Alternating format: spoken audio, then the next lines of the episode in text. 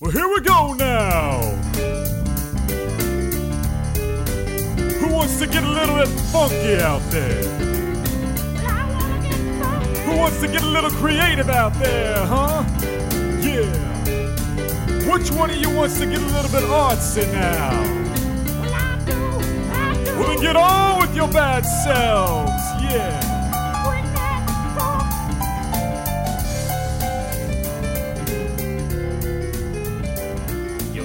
Yo!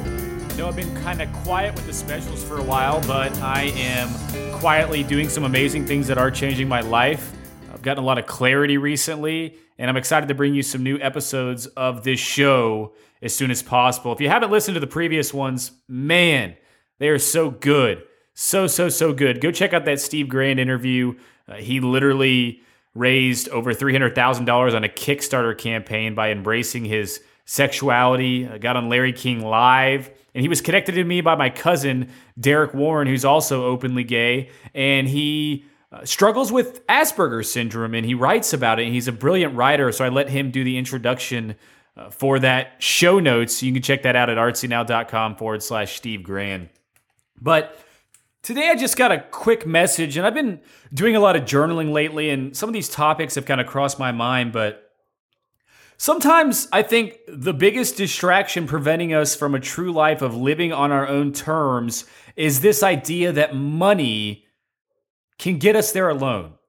You know, we put so much faith into the fake passion projects that we have, and everybody has them.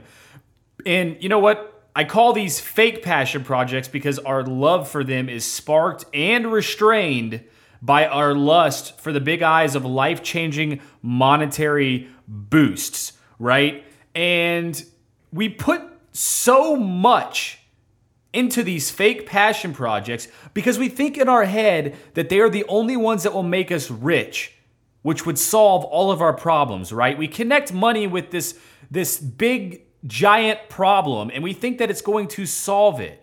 You know, the true magic lies within the lifestyle.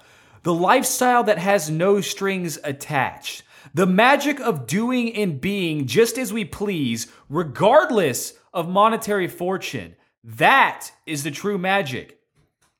When you can see through the transparency of the big green idea, that is when you will find true success and true happiness. That is where love exists. And I firmly believe this. You know, there's never going to be enough money but there's always going to be some money, and you only need some money to do all these magical things that you want to do, to live the life with no strings attached. So just remember that sometimes the biggest distraction preventing us from a true life of living on our own terms is the idea that money can get us there alone, because that is not true.